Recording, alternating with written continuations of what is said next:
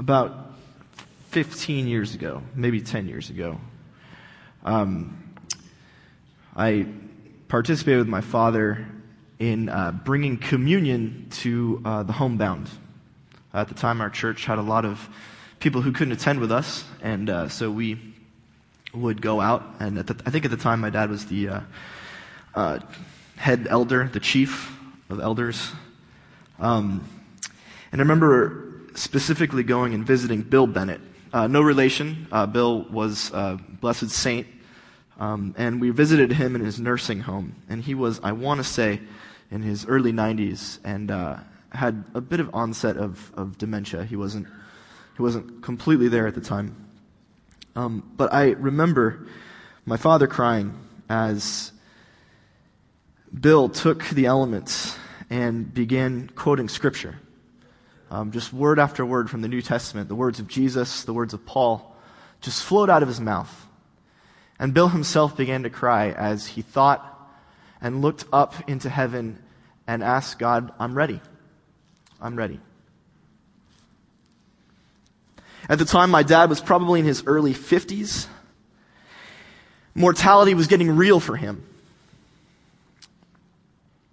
And he was probably looking at a life where he hadn't always been a saint, and looking at a man who obviously was, and thinking, how can I make sure I finish like that?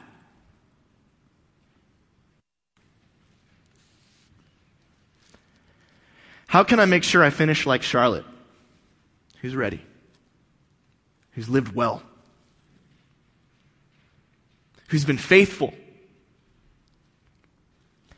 How can I finish like Marianne? I know who I am, and I'm not great. And sometimes I wonder if I've got enough. Enough in the tank to finish the race. I want to know if I've got enough to finish.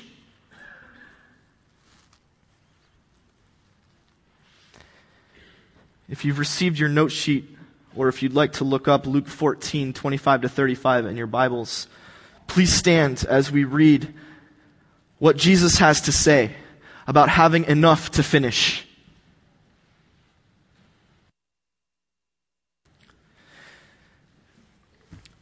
Now great multitudes went with him, and he turned and said to these large crowds, if anyone comes to me and does not hate his father and mother, wife and children, brothers and sisters, and yes, his own life, just walk away. You can't be my disciple. And whoever does not bear his cross and come after me, walk away. You can't be my disciple. For which one of you, intending to build a tower, does not sit down first and count the cost and figure out if you've got enough to finish it? Or else after he's laid down the foundation and is not able to finish, all who see it begin to mock him, saying, this man began to build and couldn't finish. Or what king going to war against another king does not sit down first and consider whether he is able with 10,000 men to meet him who comes against him with 20,000? No. While the others are still a great way off, he sends a delegation and asks conditions of peace. So likewise, whoever of you does not forsake all that he has, walk away. You can't be my disciple. Salt is good, but if the salt has lost its flavor, how, how can you season it? It is the seasoning. It's neither fit for the land, nor for the dunghill, for manure, but we just throw it out. He who has ears to hear, let him hear. You may be seated.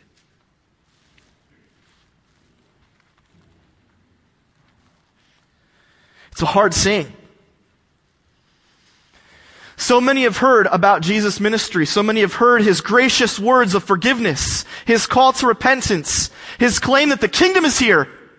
They've seen him do amazing things. They've seen him forgive sins. They've seen him make the lame walk, set the captives free. And many are wondering if this is the man I want to follow. And so they all show up as he's heading towards Jerusalem. They think he's about to become king Jesus thinks he's about to get murdered. He wants the hardest of the hardcore to be his disciples. And so he tells them hard things. He says, you have to hate your father, your mother, your wife, your children, your brothers, your sisters. Now I do want to soften that a little bit, because hate is not normally what we think of as hate. Hate uh, can mean those really dark feelings that we have towards people. But really in the ancient Near East, hate is really more of uh, an expression of your outward actions. Remember, in the ancient world, they don't talk a lot about emotions, internal, internal uh, states, intentional states. Uh, it's actually very interesting that we have as many descriptions of Jesus' emotions as we do in the Gospels, because that was very rare in writings of the time. No, hate meant a lack of commitment. In the same way that we might think of someone who uh, doesn't respond well to the military, who doesn't talk about the military, who doesn't think about our veterans, who doesn't uh, care for them. We might say that person hates the military, even if that person bears no particular animus towards soldiers. In the same way, Jesus is calling out people to hate, that is, lack commitment to their father, mother, wife, children, brothers, sisters, their family. And this might be uncomfortable for us. Because we, like those in the ancient Near East, know that when the chips are down, your family is the one that's going to take care of you. Your family is your social safety net. Your family are the people that you owe everything to. We even hear in ancient uh, in writings from the ancient Near East that a child's life is spent paying back uh, the raising that they experienced from their father and mother to hate those people, to lack commitment to them, it's obscene. Not only is it dishonorable, not only is it shameful, but it removes, just from a selfish perspective, my, my resources that I've acquired for withstanding tragedy. If I lose my job, surely my parents will give me a place to stay. Not if I treat them as second class citizens. Not if they're number two or three or four or five on my list. Not if I'm more committed to something else. And then Jesus says another hard thing. He says, bear your cross. How strange must that sound to these people? When they think of a cross, they don't think of the church. There is no church. They think of criminals being executed. The shameful scum of the earth, detritus, human waste. That's what they think of people on a cross. And this man says, you want to follow me? Pick up your cross. Take your place with the criminals, the shameful, the human waste.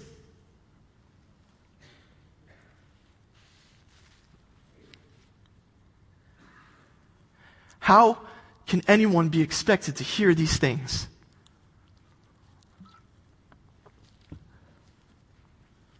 Jesus goes on to explain them with two parables. He talks about building a tower. If you're getting ready to build a big building, you'd better think before you start. If you don't have enough, don't bother. You'll be a laughing stock. Instead, look at what it's going to take to make this thing rise. And if you don't have it, walk away. Only start if you've got enough to finish.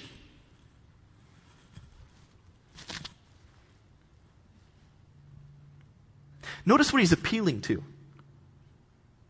He's not appealing to our sense that it's very important to build a tower. Instead, he's appealing to our sense that it's really important not to be ashamed, not to be made fun of, not to lose our status.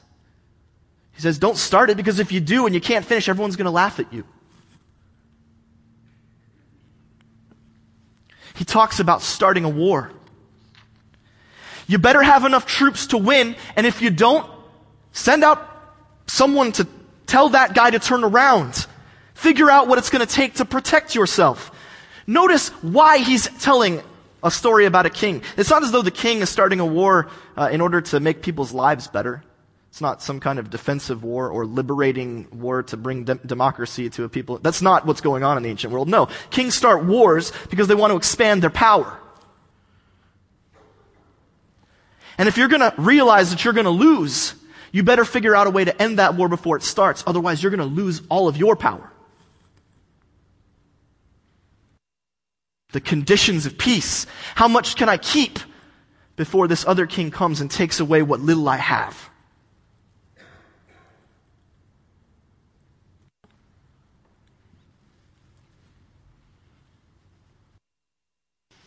And that large crowd is looking at him. And he's saying these awful things. And they must be thinking, do I really want to keep walking with this man? A lot of them probably don't. But there's a hard core of people around him, his disciples, people who've been with him through thick and thin. And they're probably thinking, do I really have enough? They're probably looking inside themselves, thinking about the fears and the doubts that they've had, thinking about the sins that they carry, looking at the road Jesus is walking, and they're wondering, I don't know if I can do this.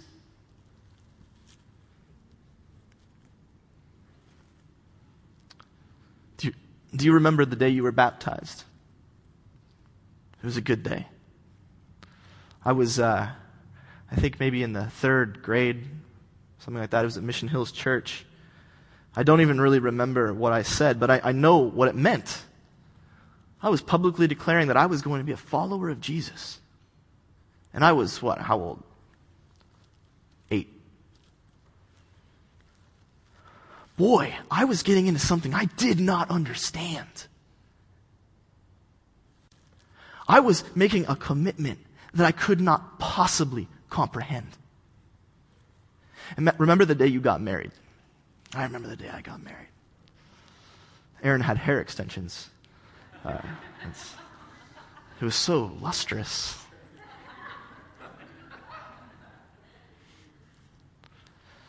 I remember uh, we wrote our own vows, but our vows were um, they were patterned on, on the classic vows, right? For richer, for poorer, better, for worse. And I remember choking up as I was saying them because I was like, oh my gosh, I have no idea what could happen to us. And I'm making this promise. You fool. So far, it's been pretty good. Imagine, though, imagine what you don't know about your future with that person that you're marrying. You don't know if he's going to go to Afghanistan and come back as a double amputee. You don't know if there's going to be a fire. You don't know if you're going to have to raise a child with extreme and severe special needs. You have no idea what you're getting into.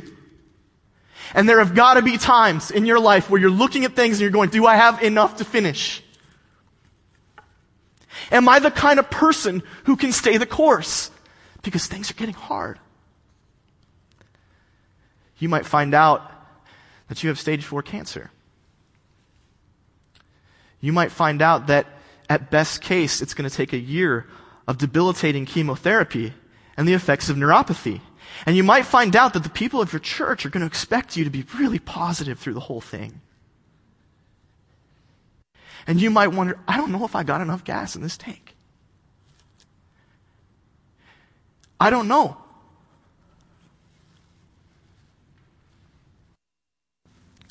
There's a show that was on TV for one year that I like that I've quoted before and I'll quote again. It's called Firefly. And uh, one of the characters, he's a, he's a preacher, um, asks another character the following. He said, Did you ever read the works of Shan Yu? He fancied, fancied himself quite the warrior poet. He wrote volumes on war, torture, the limits of human endurance. He said, Live with a man for 40 years share his house, his meals, speak on every subject. Then, tie him up and hold him over the volcano's edge. And on that day, you will finally meet him.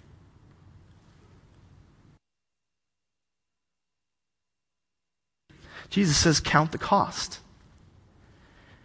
Decide whether or not you've got enough to take this road.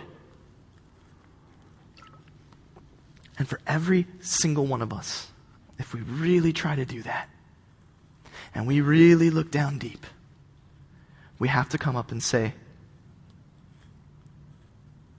I don't know if I can do it. I don't even know what I'm signing up for.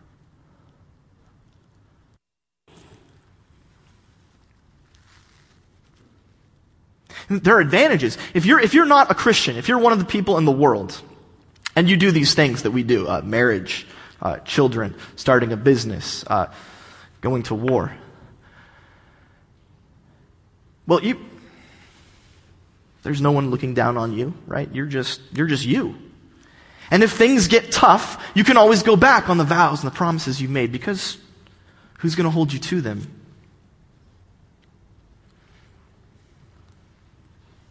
There's a song uh, I loved in college because it made me cry.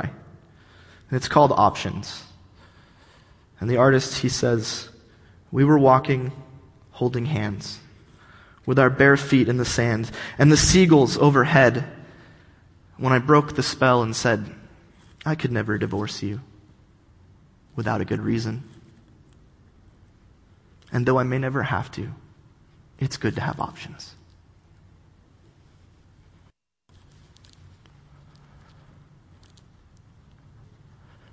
Christians, disciples, don't have options. We are called to set everything second place, third place, fourth place, and be 100% committed to the way of Jesus Christ.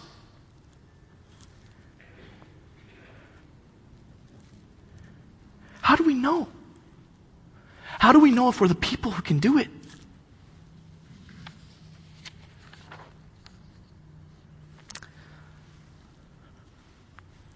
I drew your attention to the, the, the motivations behind the people in, in Jesus' parable.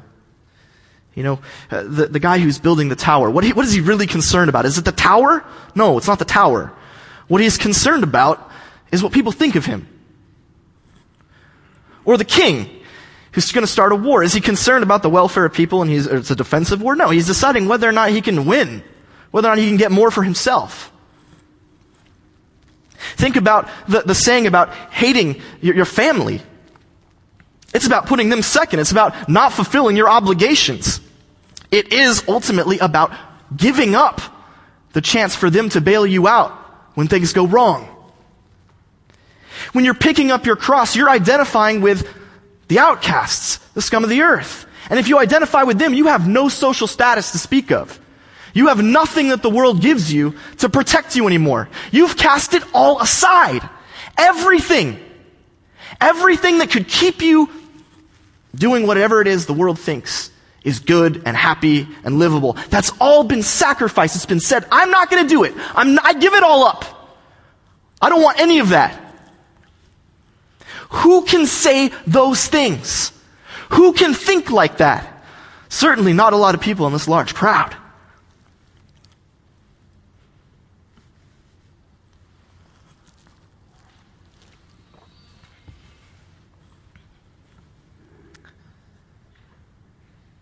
I remember I had an Old Testament professor, and he was talking about um, a friend, a, a, mentor of his in, in academia who had um, who was dying, and uh, you know, he was holding his hand uh, for the last time to say goodbye, and and he's like, "Are you okay? Are you okay?" And and, and this man who'd studied the Psalms his entire life said, "He is enough. The Lord is enough." All, all of these, these things uh, that we worry about our, our career and our relationships and our, and our, our, our status and our standing and our, and our ability to finish this, da, da, da, all of these things. And this man said, you know what? Those are going to pass. Those are going to fade. But he, God, is enough. The great Martin Luther, uh, I've told the kids in, in, Trek this a number of times. He, he was uh, very uh, he was obsessed, obsessed with, with, with wrath and sin and the possibility of hell, and he used to, to be consumed by fear that he would be not enough. And he came to a point in his life where he said, instead of wondering whether or not I'm enough, I'm going to have to trust God to be enough. In fact, I'm going to have to trust that God is the God God says God is. Think about that for a moment. A lot of us have conceptions of who God is, right? We uh, think of an old man with a beard in the sky holding time or something like that. We, we think about Zeus, or we think about um, an, a light, a bright light. We think about all these things.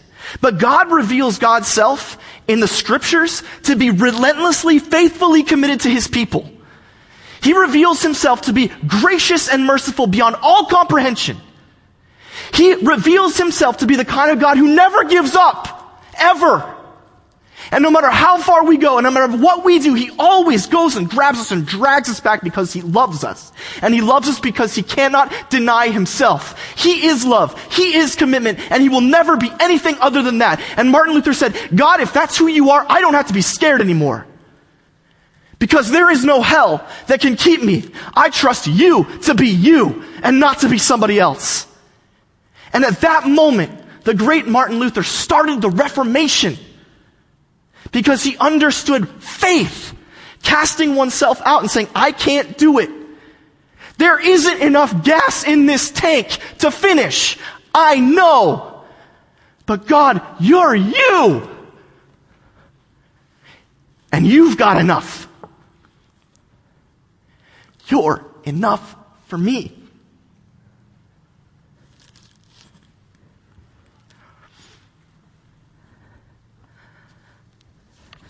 There's no answer to counting the cost because every single one of us doesn't have what it takes.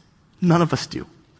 We cannot know the vagaries and vicissitudes of life. We do not know what's going to be thrown at us. Our only hope, the only thing that can ground us, is that our God is bigger. Our God is stronger. Our God is mightier. And He will not let us go. That is the faith that Marianne lived. It's the faith that Charlotte has. It's the faith that came off the lips of Bill Bennett as he was losing his mind before he went home. These people don't need the social status and the protections of resources from the family and the power and all the things that we think matter because for each one of these saints, God is enough. God is who God says God is. And that means that there is no death that can stop Marianne. There is no death that can stop Charlotte. There is no death that can stop Bill Bennett. There is no death that can stop any of us. God is bigger than death.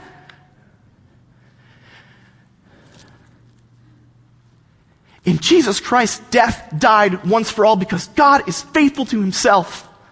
And if that's the case, you don't need to worry about the cost. Because no, you can't pay it. You don't have enough, but you don't need to. That's who your God is.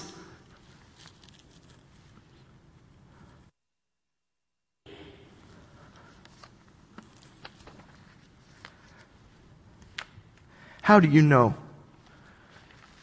if you have enough to finish?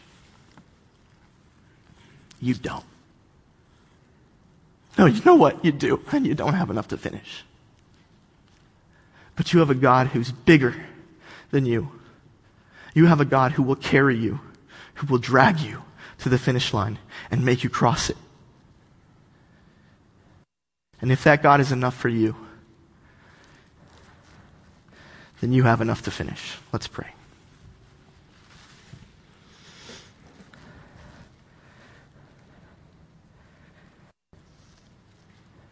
Father, we confess that we're people with empty gas tanks. We confess that we're not saints. We confess that when we hear the hard sayings, we don't know if we can hate family. We don't know if we can bear our cross. We don't know if we can finish the tower. We don't know if we have enough men to win the war. But God, we know you do. And we cast ourselves on you. The way Marianne cast herself on you, the way Charlotte cast herself on you, the way Bill cast himself on you. And we trust you to be you, to be faithful, committed, loving, never quitting. And we trust you to be enough, come what may. In the name of your Son, by whom you proved that you are enough, we pray. Amen.